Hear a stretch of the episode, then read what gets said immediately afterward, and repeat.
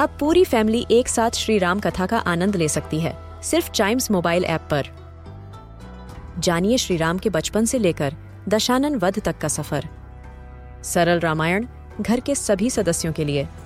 आज ही डाउनलोड करें चाइम्स मोबाइल ऐप एप्पल या गूगल प्ले स्टोर से। हम बच्चों के बहुत सारे सवाल। क्या है उनके जवाब? कभी सोचा है? अगर हम ये कहें कि हम ज़मीन पे चल सकते हैं तो जी बिल्कुल चल सकते हैं। लेकिन अगर हम ये सोचें कि हम दीवारों पे चल लें या फिर अपसाइड डाउन चल लें तो ये तो भैया इम्पॉसिबल है क्योंकि ग्रेविटी है ना जिसने हमको पकड़ा हुआ है। लेकिन आपने कभी नोटिस किया कि फ्लाइज वो अपसाइड डाउन चल सकते हैं किसी भी चीज़ के स्पेशली सीलिंग के?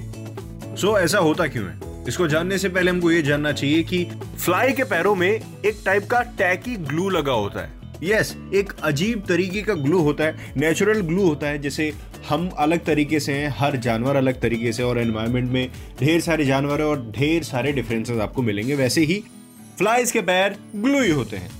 तो जब वो चलती हैं तो उस ग्लू को अनस्टिक करते हुए चलती हैं। तो एक पैर उठाती हैं तो पिछला पैर तो चिपका रहता है तो वो कहीं से गिरती नहीं है। So they can walk anywhere अगर आपने नोट करा होगा वो अपने फ़ूड क्लॉज यूज़ करते हैं, अपने आप को ट्विस्ट और टर्न करने के लिए। एक तरफ़ फोर्स लगाती है तो दूसरी तरफ़ घूम जाती है। तो ये उनका तरीका है। जैसे हमारा चलने, भागने और अपने आप को बैलेंस करने का एक अलग तरीका, एक अलग माइंड बैलेंस है जो हमारे बॉडी से कनेक्टेड है, उनका भी एक अपना स्टाइल है। That's they can walk upside down on a ceiling या फिर कहीं भी। हाँ लेकिन फ्लाइज से अवॉइड करना चाहिए, क्योंकि फ्लाइज डिजीजेस भी अपने साथ लेके घूमती होती हैं क्योंकि उनके पैर ग्लूई होते हैं इस वजह से। सो so, आपको आपका आंसर ज़रूर मिल गया होगा। ऐसे ढेर सारे सवाल हैं उनके ढेर सारे जवाब हैं। उसको सुनने के लिए चाइम्स रेडियो पॉडकास्ट ज़रूर सुनिएगा।